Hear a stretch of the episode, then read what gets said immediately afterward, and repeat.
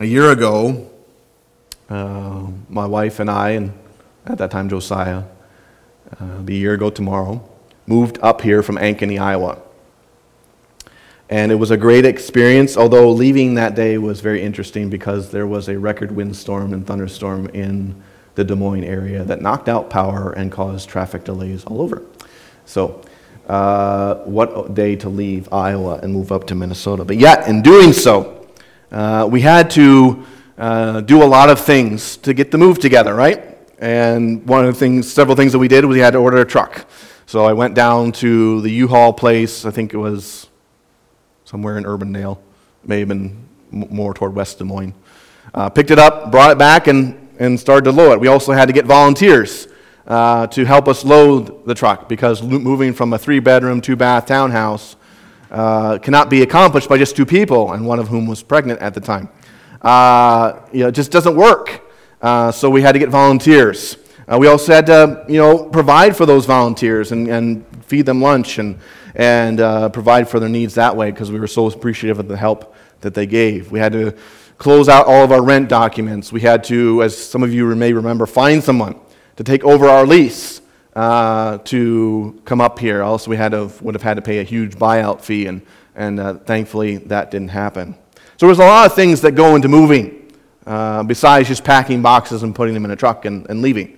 Um, and so we actively had to do those things in order to make sure that the, the move was successful. And it was, uh, as stressful as it was leaving on that day and, uh, and, and driving with uh, a just over one year old up here.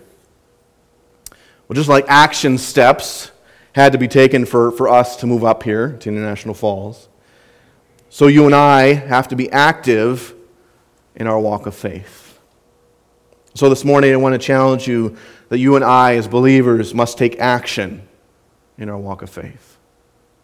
Somebody say, well, Pastor, well, you know, we've been talking about faith for a little bit. We talk about Jesus and, and we talk about these different warnings. And so, what does that look like for me? Why do I have to be active in my faith? And how can I do that? Well, I want to give you three encouragements from this passage of Scripture this morning of how you can be active in your faith. And, and I hope this is a challenge to, to us this morning because there are too many believers today who are inactive in their faith. We're just satisfied to sit in a pew on a Sunday morning, hear a message, and go home and leave unchanged. The author of Hebrews is concerned with our faith, and he brings these three encouragements to our attention. The first one is, is simply let us obey the commands of God. Verse 11, therefore, let us therefore be diligent to enter into that rest, lest any fall, anyone fall according to the same example of disobedience. He points out here that we must make every effort to obey. That's the, that's the idea of let us therefore be diligent. The word diligent here means to, to do one's best, to, to do your best, especially when there's an obligation at hand. The, the grammar of the word is designed to show uh, that this is an encouragement to follow the instruction given. So he's encouraging his readers, he's encouraging us to obey, to be diligent to enter into that rest, as we've discussed before. So our obedience is always active and working. It's not something to be taken lightly, it takes work to obey and to complete that obedience. Obedience isn't just a concept, it's an action it takes work to do. And what does that obedience look like? Well, we've discussed it a little bit as well in the previous message on rest. But here, he, he kind of brings all that discussion of rest to a conclusion here and points that obedience to God results in rest from God. Let's therefore be diligent to enter that rest.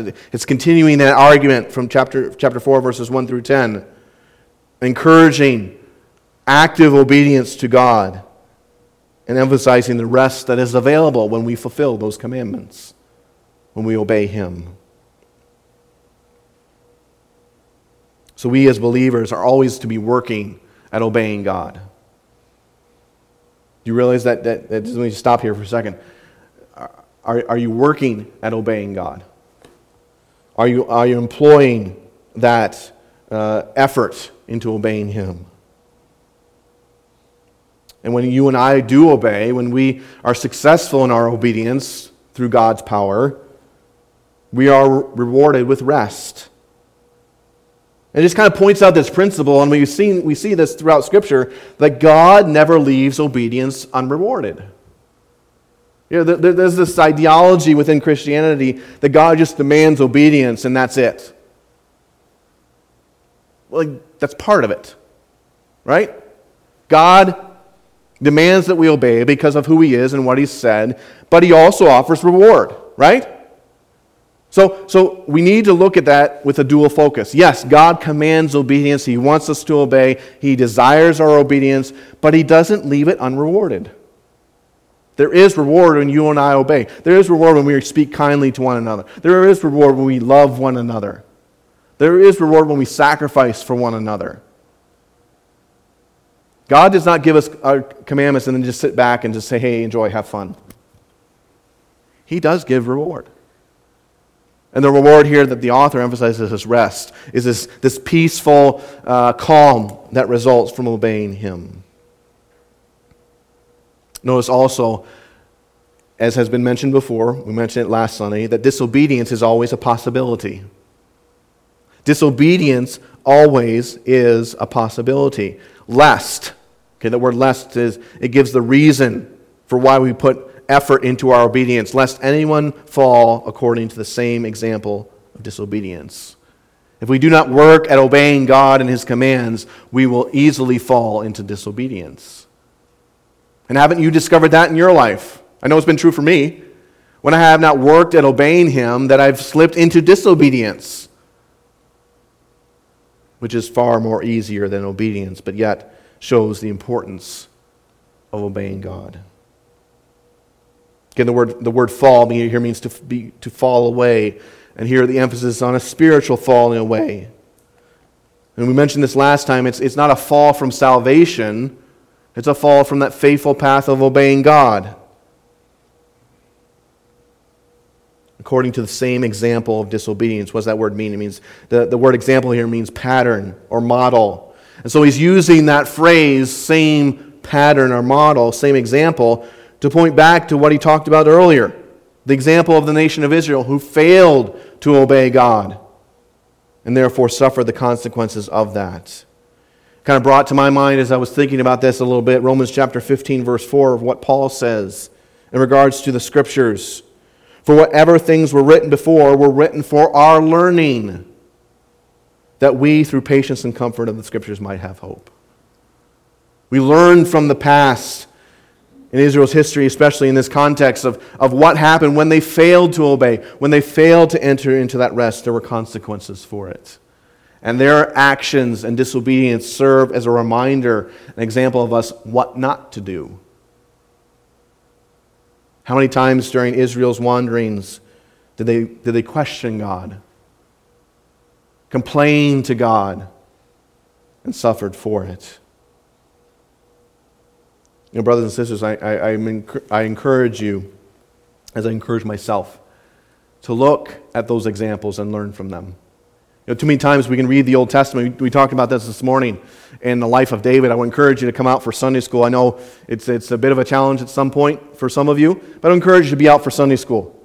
We're going through the life of David, and, and I mentioned this morning at the beginning of our study, you know, we look at people in the Old Testament and think they had the perfect lives, they lived the way God wanted them to, and they were just heroes and didn't have any faults. Uh, no. David did. The Israelites did. And those records are for our learning, for our example to either follow or not follow. Don't ignore those stories. There's a purpose to them being there. And there's our example of what disobedience looks like from the point of the example of the nation of Israel. And then he delves into a little bit about defining the scriptures, defining the place where we find those examples. By doing so, he says the Word of God challenges us to obey. For the Word of God is living and powerful. You, you probably have quoted this verse in Sunday school when you were growing up, probably in VBS. Very famous, right? It describes the Word of God. And it makes several statements about it. So I'm going to summarize those statements for you. First of all, the Word of God is actively alive. That's the idea of the word living and powerful. The word powerful means to be effective, active. The scriptures that you and I hold today are not a lifeless entity, it's not a dead book. We read this this morning from Isaiah 55, but it bears repeating. For as the rain comes down and the snow from heaven, and do not return there, but water the earth and make it forth, bring forth bud, and bring forth and bud, that it may give seed to the sower and bread to the eater. Verse 11 So shall my word be that goes forth from my mouth, that it shall not return to me void, but it shall accomplish what I please, and shall prosper in the thing for which I sent it. God's word is always active. God's word is always alive. So when you, when you approach the word of God, in your Bible study, in your uh, listening to, I know some of you mentioned uh, listening to sermons online, which I try to do as well. The, the, the, the, the, the author that you're listening to, the pastor you're listening to, as well as you're listening to me, is speaking from a living book, a, a, a book that has impact today. Second statement he make, makes about God's word is that the word of God convicts. For the word of God is living and pow- powerful, sharper than any two edged sword. The word sharper here means to, to cut efficiently. And here, what the author is doing is using the illustration of a two edged sword to show the superiority of the cutting of the Word of God. Now, the word sword here, commentators kind of go back and forth as to what the author is meaning here. There, there's a couple possibilities. Number one, it could be a, a Roman short sword that was used in ballage, battle, excuse me, to plunge into an enemy uh, and slice and dice, as it were. It could also be a description of a surgeon's knife that was used to cut efficiently through muscle and tissue to operate. The emphasis on being the precision of it.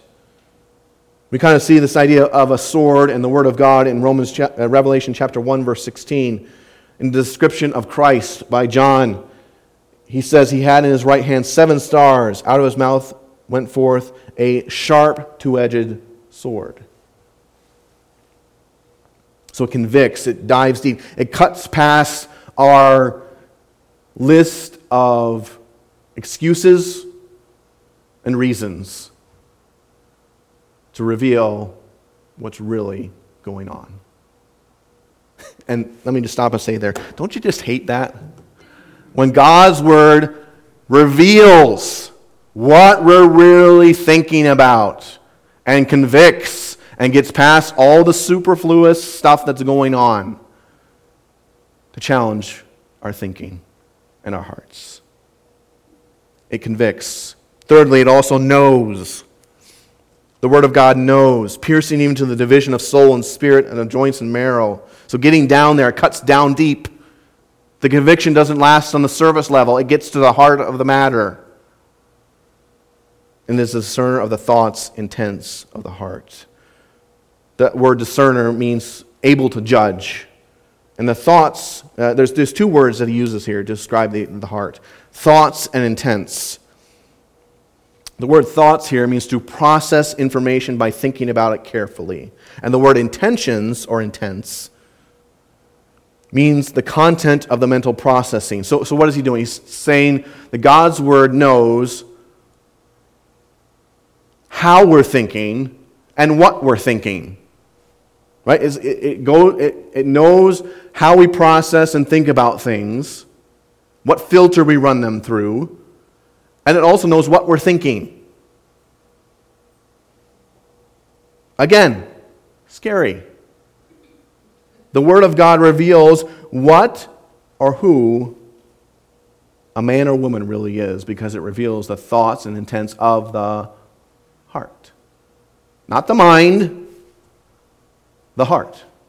The heart is what makes you you. The heart is what defines you as an individual. We're all different in this room this morning. We all have different characteristics and abilities. That's what our heart reflects.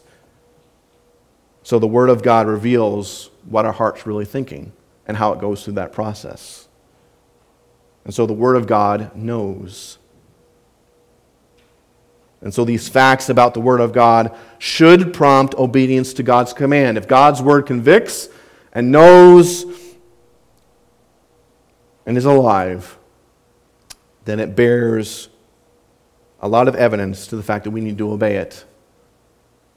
So when it comes to convicting us about our sin, whether we've been lying, whether we've been falsifying records at our job, or we've been in an inappropriate relationship with someone, the Word of God convicts us about that and pleads with us to repent because it knows what we're really thinking.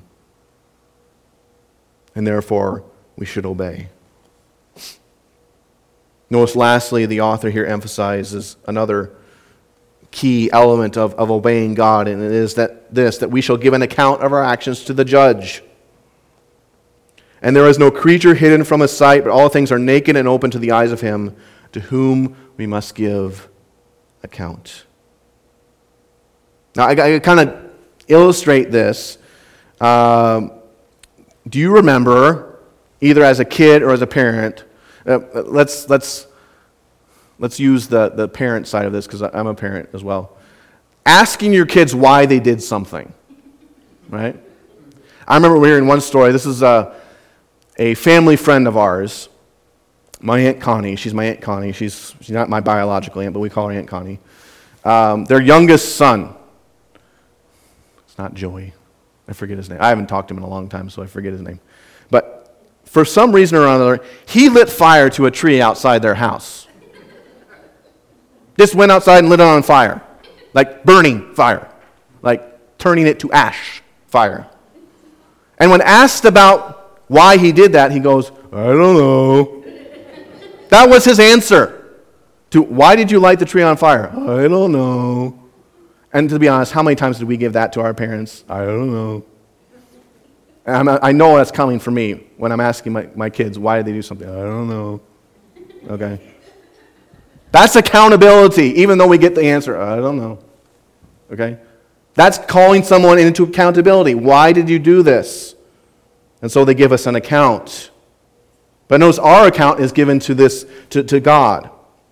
And notice these, these couple descriptions here that are being used. And there's no creature hidden from his sight. The word hidden means to be invisible or not seen. And he's using this phrase to show that nothing is hidden from God's eyesight. We can try to hide, but God always sees. Again, that's scary. Because don't we try to hide our sin? Don't we try to hide our disobedience and try to get away with it? God sees it. There is nothing hidden from Him. No created thing, whether on this earth or in this universe, is hidden from God. He sees it all. Kind of reminds you of David, right? David and Bathsheba, the story. You know, it was, it was, it was over a year that David hid his sin and he thought he got away with it by killing Uriah, by putting things in place so he couldn't be, uh, the blame wouldn't be put on him. But what does God do? God brings a prophet to him, tells him a story. David gets angry, and you remember what Nathan said? You are the man. And describes his sin to him in the resulting verses. We cannot hide from God. So why do we try? The word naked here means to be laid bare or easily known. Nothing can cover itself in God's eyes. So, so we can't run, we can't hide, and we can't cover up. Pretty much a, a deal sealer there as a discouragement to disobey. All things are naked and open to the eyes of him to whom we must give account. The word account here means to give a reckoning, it implies taking responsibility. Now, it's interesting in, in the original construction of, of the language here, it, it, the, the phrase is all things are naked open to the eyes of him to give account, to account. So, he is highlighting not the fact that we give account, which we will, but he's highlighting to whom we give account. This, this is not an employer employee relationship. You know, when you're an employee, you have you know, responsibilities, and if you don't fulfill them, you have to kind of report to your supervisor, don't you? You have to make sure things are hunky dory and, and they call you into account. This is not a, a child parent relationship. This is not a husband wife relationship. This is not a, a uh, government citizen relationship. No, this is a relationship to God, who is the judge, who, who sees everything and does what is just. The book of Genesis, chapter 18, tells us. And is, that is to him that we one day give an account. And so that begs the question as, we, as he does see everything, and God, God no, we cannot, we cannot cover it up, why do we act like he doesn't? Why do we go about our day? Why do we go about our lives in such a way that when we're tempted to disobey, we do it and think we're going to get away with it? We think that, oh, okay, this is, this is going to go okay. For, I'll cover it up. I'll do this thing. God won't notice. Or, or my spouse won't notice. That's okay. And, and I, everything will be okay. Nothing is hidden from God's sight. So, shouldn't be the act, reaction in our hearts and in our minds that we should not attempt to cover it up. The best thing, and, and maybe I'm making a too general of a statement here, the best thing, I, as you have experienced, as I have experienced, is, is to not act like David and cover up our sins, but to confess, right? What does 1 John 1 9 say? If we confess our sins, he is faithful and just to what? Forgive us our sins. God wants us to repent. God wants us to confess. He doesn't want us to hide. He doesn't want us to cover up. He doesn't want us to make excuses. He wants us to confess. Why? Because He wants to forgive. Yes, sin is serious. Yes, disobedience is real. But more real is the forgiveness of God. So why are we hiding from that forgiveness? Why am I hiding from that forgiveness? When God readily wants me to repent and accept his forgiveness and live in light of that repentance. Yes, there are consequences for our sin. Yes, there are consequences for our disobedience, but guess what? His forgiveness and repentance are so much more greater than hiding that disobedience. Again, reflecting on the life of David. If you look at that point in time when he sinned with Bathsheba and covered up his sin, everything else in his life was a mess. His family life, his relationship with God at times, his relationship to the nation of Israel. Everything was a mess because of that one sin. So you cannot tell me that sin does not have consequences. And you cannot tell me that there are consequences for covering up sin. There are. Which is why God doesn't want us to cover it up, why He wants us to confess and repent and receive His forgiveness. Are you covering up sin in your life? Trying to hide it from God when that is just a foolish effort. And God wants you to confess and repent. And that leads me to ask this question Are you, are you energetically obeying God? Are you putting your full force and effort into obeying Him and avoiding disobedience, like we just talked about? Not covering up sin, but seeking to obey Him in everything. But you say, Pastor, obedience is hard. Yes, it is. I've been there. Obedience is hard, yet, if we do not obey, we do not enter into his rest. Something we all want. Are you and I energetically obeying God? Second encouragement I have for you this morning that the author gives us is to let us hold fast to Jesus Again, some, some very familiar verses to us. Seeing then that we have a great high priest who has passed through the heavens, the Son of Jesus, the Son of God, let us hold fast our confession. Now, really, uh, uh, textually wise, verses 14, 15, and 16 really belong with verse starting chapter 5. For some reason, the divisioners uh, put it there. So, really, what what verses 14, 15, and 16 are, are a setup for chapter 5. And quite possibly should be included in there. But nonetheless, The author points out that the Son of God is our great high priest. The word, that, that, that phrase, seen then that we have, is, is a bit misleading in the translation. Okay? This is where I, am so thankful for my uh, grammar, not, not saying that the translators are wrong. I, I think it could be said a different way. Because that, that verb have, if you know your grammar, um, you know what a participle is. A participle is anything ending in ing, right? And it's describing a, a consistent action.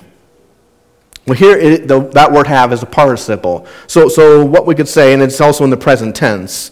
So what we could say, a, a better way of translating this phrase, and there are some other translations who have, have done this, is to say, therefore having. So, so it's, it's making a statement and it, the statement describes the following verb. Right? So describes the action needed to take by the, the, the verb's following action. And the emphasis is on the high priest. And the fact that he is our high priest now. So, therefore, having right now in heaven, we have a great high priest. The word great here refers to his, just his greatness as a high priest, the immensity of his role as high priest we have a great high priest now. Not in the past, not in the future. We have him now who is interceding for us, and we'll get to that here in a minute. That phrase, passed through the heavens, the author uses it to describe where Jesus is now. He's not like the high priests of old who, who went into the temple and ministered uh, the, on the Day of Atonement and so many other days in a physical place. He's in the heavens now before God right now, our Savior is our high priest. And he defines it a little bit further, just as a reminder. Who has passed through the heavens, Jesus, the Son of God. So, he, so he's hearkening back to chapter 3, verse 1, where it says, Therefore, holy brethren, partakers of the heavenly calling, calling, consider the apostle and high priest of our confession, Christ Jesus. He is our great high priest. Notice also that our response to that is to hold on to the truth of who Jesus is. Let us hold fast to our confession. Does that, does that phrase, let us hold fast, mean? It means to grasp or hold on to something. One author described it as, quote, the stressing the act of firmly grabbing hold of something. And it is a present tense verb. It means it's continually to be done. We might illustrate this as a death grip. Um, Josiah is now at the age where he's, he's refusing to share his toys with his younger brother. And sometimes we encourage that and say, hey, Josiah, go ahead and share your toys with him. And, and a lot of times you can see him kind of gripping, holding hold on to that toy, not wanting to let it go. And he's not strong enough that he can resist mom and dad when we come to make him share his toys, but still, you can see him gripping it, right? Why? He doesn't want to let go of it. It's important to him selfishly important to him, but important to him nonetheless. Well, that is the same type of intensity that we're to use to hold on to the truth of who Jesus is. That's the word confession. Here it's singular, so he's, he's using that phrase, harkening back to chapter 3, verse 1, high priest of our confession, to talk about the truth of Jesus, what he's discussed, that he is, he is, he is faithful, he's greater than Moses, he's greater than the angels things we've already seen in our study, we hold on to that truth and grasp it. He is our high priest, the Son of God, our Savior. We hold on to him and do not let that truth out of our hearts and minds. Notice also that Jesus knows our weaknesses. He knows our weaknesses. For we do not have a high priest, verse 15, who cannot sympathize with our weaknesses. What does this mean? That phrase, we do not have, highlights the ability of Jesus to sympathize with the weaknesses of humanity. We don't have that. The author says, we don't have a, a Savior who cannot identify with us. We have someone who does. The word cannot means to have the ability to do something. new. So Jesus, right now, as our high priest, does not have the ability, there is no ability in him to not identify with us. Interesting, the word sympathize here is, is a um, transliteration. It's where we get our, our English word sympathize. It's literally sympathize in the original language. It means to have compassion towards or to suffer with. So Jesus has this ability to sympathize, have compassion towards us, and have suffered with. Why? Because of his incarnation.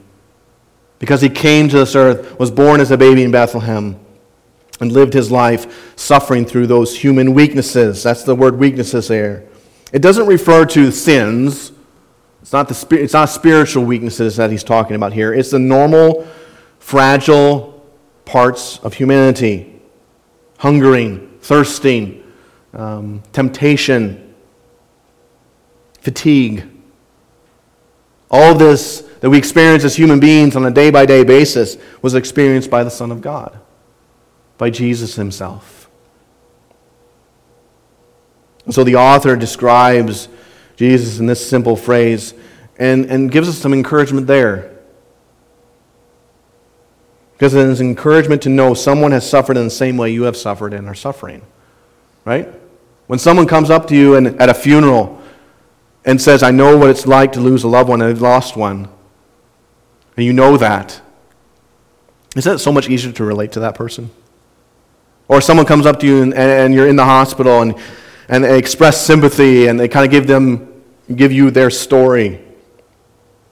It's easier to accept what they're saying because they've been through it. And that's what Jesus is. That's who Jesus is. He's been through our weaknesses. He knows what it's like to suffer, to experience hunger, to experience loss. John chapter 14, I believe it is, the shortest verse in the Bible, John chapter 14, verse 35. Jesus wept. Jesus knows what it feels, what grief feels like, what happiness is, what joy is. He knows all those, all those things intimately. And he also knows our temptations, but was in all points tempted as we are, yet without sin. The word tempted here means to, to tempt or to test. And here the emphasis on, on the endeavor to discover the nature of, or character of something by testing. So it's, it's putting an object out there and testing it to see what it does. And Jesus was tested in all things, it says, in every area of life. Jesus was put to the test. Just like we are. That, that, that phrase probably is italicized in your translation. It's applied and really, the word there in the original language is in the same manner or likewise. And so the author is using it to show similarity. Right? Jesus suffered every type of temptation just like we do, just like we go through. Everything that is man is tempted with, Jesus was. He was tempted uh, sexually. He was tempted uh, to doubt. He was tempted to all the things that we are tempted to. Yet, look what the verse says without sin. Meaning, he did not fail, but he passed every test. If you remember one of the greatest ones that he passed, probably not the greatest, but one of the greatest ones he passed, Luke chapter 4, verses 1 through 13. The temptation in the wilderness where he's fasted for 40 days and 40 nights. And, and he's at the point of his body is starting to die. You cannot, experts say 40 days is about the max the human body can go without food. And Jesus went to the max. And yet, as the devil is tempting him again and again with the physical, Jesus responds with the spiritual, and he passes the test to the point that he says, Be gone, Satan. And the devil leaves him. Isn't that encouragement? That Jesus has passed every test and he is the perfect example and we can trust in him for salvation. He has passed every temptation. So I think the point of application I would like to ask this morning is that do you understand that Jesus knows what you are facing in life? Some of us here and some of us in general might think, well, God, you know, how, how can you let me go through this? Don't you know what I'm going through? And if God would and wills, He could audibly come down to you and I today and say, Yes, I know. I know what it's like to suffer relationship loss. I know what it's like to be tempted with sin. I know. I tell you when this, this really powerfully came to me, and, and I may have used this illustration before, so I, I apologize if I'm repeating myself. Um, several years ago, when I was single, uh, living back in southwest Minnesota, I had the opportunity, uh, the, I think it was the weekend after New Year's, to go down to a singles retreat that a pastor, uh, Pastor Tim Barr in Adrian, Minnesota, he's now down at Tri City Baptist in Missouri, um, put together. Uh, because there were a lot of us in the southwest uh, part of the state that were single and didn't really have any fellowship, and still uh, struggle with that today. But anyway, he put that together, just a brief one night uh, um, stay at a, a resort type of situation. And so we went in, and uh, I went down, my brother went down, a few others that we know went down, just for singles to be encouraged. And uh, so we had Bible studies, we had games, and, and one of the Bible studies, I don't remember what the topic was. I think it was singleness. I don't remember what passage it was, but, but Pastor Barr got to the end of the study, and I don't remember what he said, but and I'm paraphrasing here a little bit, but he said, "Take encouragement. God knows. He knows." And at that point, I was ready to cry because I had gone through so much the past few years. A lot of it my own fault but I was seeing as a single guy other uh, people getting married and having families, and that was something I wanted. And I was just felt like I was in a place where I was stuck, and I was just so much. I was I was struggling six, seven years ago, even earlier, than, uh, later than that. But the, but he, he when he just said those words, he knows. I about broke into tears. Why? Because that truth about God knowing my situation and knowing what I am going through and was going through impacted me so much to know that God knows was a comfort. And it's the same thing for you. You're, you're going through physical challenges, you go through financial challenges, you're going through relational stuff, you're going through career stuff. And you're so overwhelmed by what you're going on, what's going on in your life, and you just, maybe you don't but I know I would just struggle. What, God, what are you doing? What's going on? Don't you know? And God breaks through through the passage like this and says, I know. I understand. And you and I can take comfort in that. That God knows what you're going through. God knows what you're dealing with. God knows your failures. God knows your weaknesses. He knows what it's like to go through your life.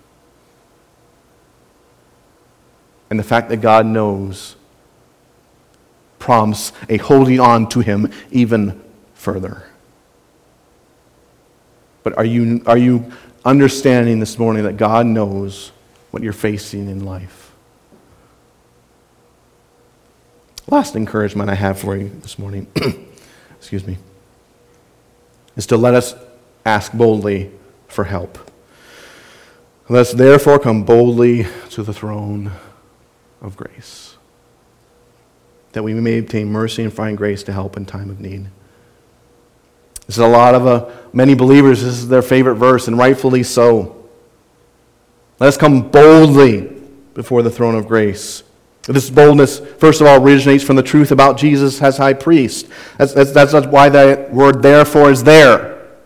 It links back to what we've just talked about. That he's our high priest. He knows our weaknesses. He knows what we're going going through. Therefore, respond. Come boldly. The truth about Jesus and who he is should always spur a response to him. Doctrine should always motivate our responses to God. Even when you're angry, even when you're upset.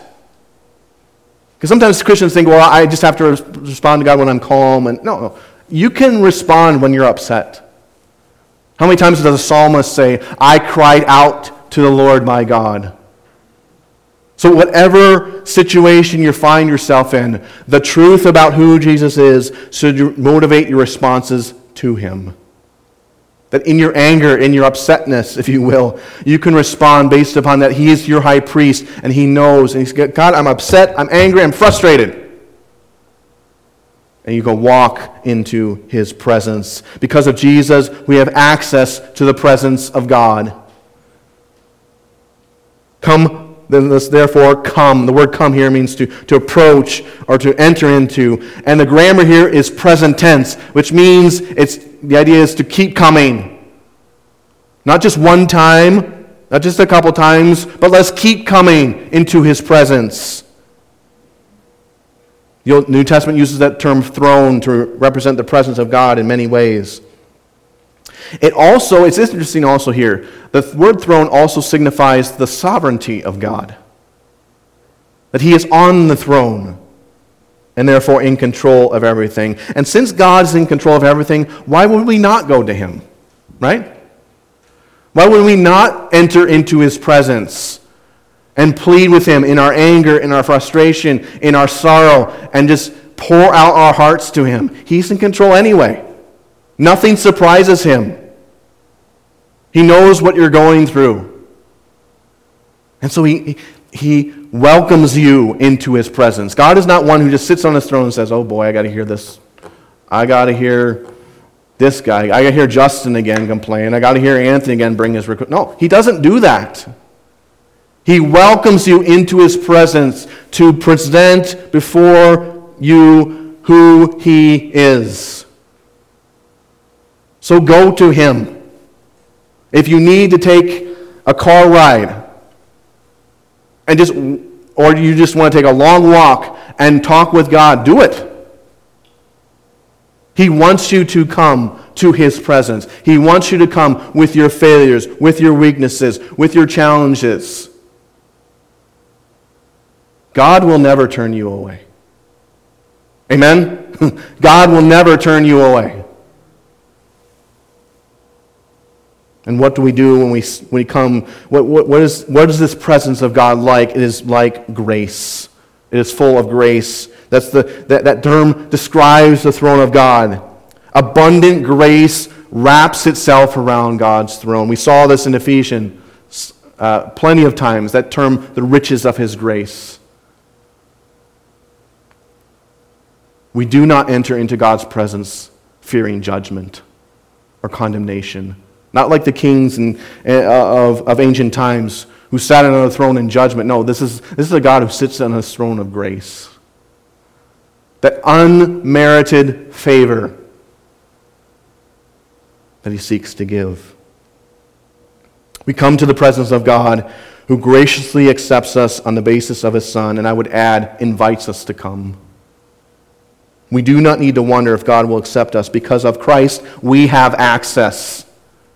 Ephesians 4 uh, 3:12 in whom we have boldness and access with confidence through our faith in him. Because of Christ, we have access to the Father and access to his throne of grace, whereby he sovereignly knows what we're going through and is in control of everything. So let's go to him. Let's enter into his presence, bringing our needs. And then the author mentions how we're supposed to do it, which is interesting. We come to God with boldness. The term boldness here, boldly means confidence or courage. And I, what I do in my Bible study prep is actually go through the text and I translate it uh, for myself. Just it helps me keep up with the language and such. It's interesting that the translators, and I'm using a New King James here, and, and it, there's nothing wrong with it. It says, Let us therefore come boldly to the throne of grace. The way I translated it, and again, my translation is not perfect, it's just the way I work through it. I put it, Let us therefore come to the throne of grace with boldness. Because it's an attitude. With boldness. It describes how we approach God. Now, now, boldness is not pride or arrogance, not cockiness. You know, someone can be bold and be cocky. That's not what God's talking about. It's a humble confidence in something or someone else that creates courageous action. It's kind of like, and it's, it's like when you were a kid and you knew which parent would give you what you wanted. Right? And so you could walk into a situation where you wanted a cookie or some sort of something before uh, you ate that you knew mom wasn't inquiring to give to you, but dad, you could just tweak his little heartstrings and he would give it to you. Now, maybe that wasn't you. Um, unfortunately, my dad asked, would always ask, did your, what did your mom say? And then we're like, okay. it's that type of confidence. Hey, dad, could I just I have this before? And it's, it's that type of confidence because when you're confident in your, that your dad or mom would answer in a specific way, it created that courageous action, didn't it? Well, in the same way, when we approach God, we do it boldly. And, and the confidence doesn't come within ourselves, right? It comes from what Christ has done for us as, his high as our high priest.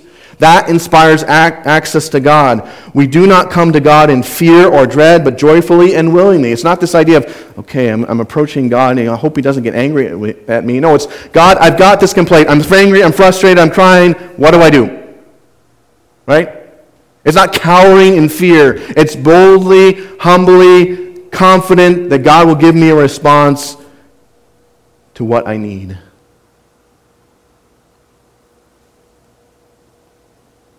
And that leads me to ask the question are you coming to God in fear or in courage? Are you approaching His presence fearful of His response or confident that He will give you what you need? Notice I said what you need, not what you ask for. Because a lot of us might take that and say, okay, that means I can go ask God for Ferrari and a, a great house and all a million dollars and all. No. We come to God purposefully. That's the next point. Let me leads me into that one. And come into God's presence purposefully. Let's therefore come boldly into the throne of grace, confidently approaching his presence. That purpose, okay? That the purpose. We may obtain mercy and find grace to help in time of need. When we come into God's presence, we are looking for mercy. The word mercy, again, you know, that the withholding of judgment that God would be merciful to us. The word receive means to accept. We want to accept, obtain mercy. When we also come to God's presence, we, we find grace. We find mercy and grace. Here, that word find means to, to discover or obtain a particular state. So, mercy and grace are what we need and God gives us to help in time of need. It's really interesting, this word help. It only occurs two times in the New Testament. And it's a nautical term.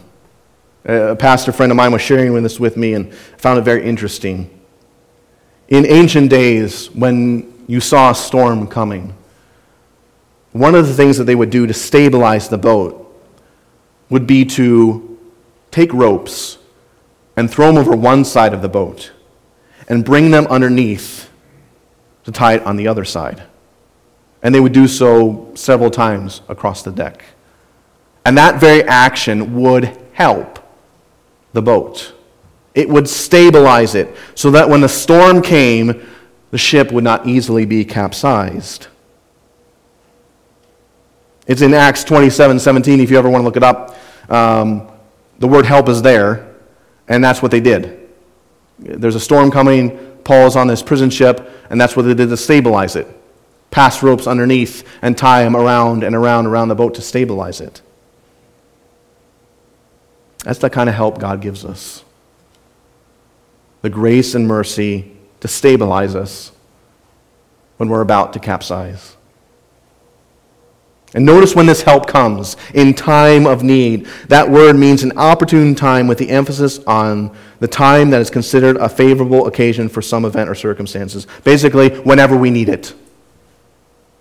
When we are in need of grace and mercy, we can come boldly with confidence to God, knowing we will find it there in our hour of need. And again, aren't you, aren't you thankful that we have a God? Who willingly and mercifully and graciously gives us help when we need it. Because we all need it. We all struggle. We all have, have times in our lives where we are just wrought with fear and discouragement and struggle. And that is when we come boldly to his throne and get help and find it there. So that leads me to ask, final point of application this morning Are you approaching God courageously when you are in need? Do you come to Him in your time of need with, with confidence, not in yourself, but in Christ? Say, God, I've got this thing, I've got this worry, I've got this concern, I've got this, this thing going on in my life. I need help. And God mercifully and graciously grants it to you. But are you going to Him when you need help? And that kind of asks me, it leads me a, sub point, if you will, a sub application. To whom do you run? Right? When you are in need, when you are struggling, where do you go? Do you go to your spouse? Do you go to a friend? Do you go inside yourself? I can pretty much almost guarantee you that all those three different areas and many more are going to fail. So, where do you run? Do you run to the one who saved you? He's in control of everything, invites you into his presence, and gives you your, the help that you need? Or do you run to other resources that ultimately will fail to help? Are you courageously approaching God in your time of need? Thomas Jefferson once said, quote, Do you want to know who you are? Don't ask, act. Action will delineate and define you, unquote. This morning, we've seen the call to act in our walk of faith. Through obeying the commands of God, avoiding disobedience, holding fast to Jesus and who he is, not letting go, and boldly asking for help, running to him, knowing that he will accept us and invite us in and give us the help we have in our time of need. So this morning, may we all implement these encouragements this week and for the rest of our lives, so that we may walk by faith and not by sight.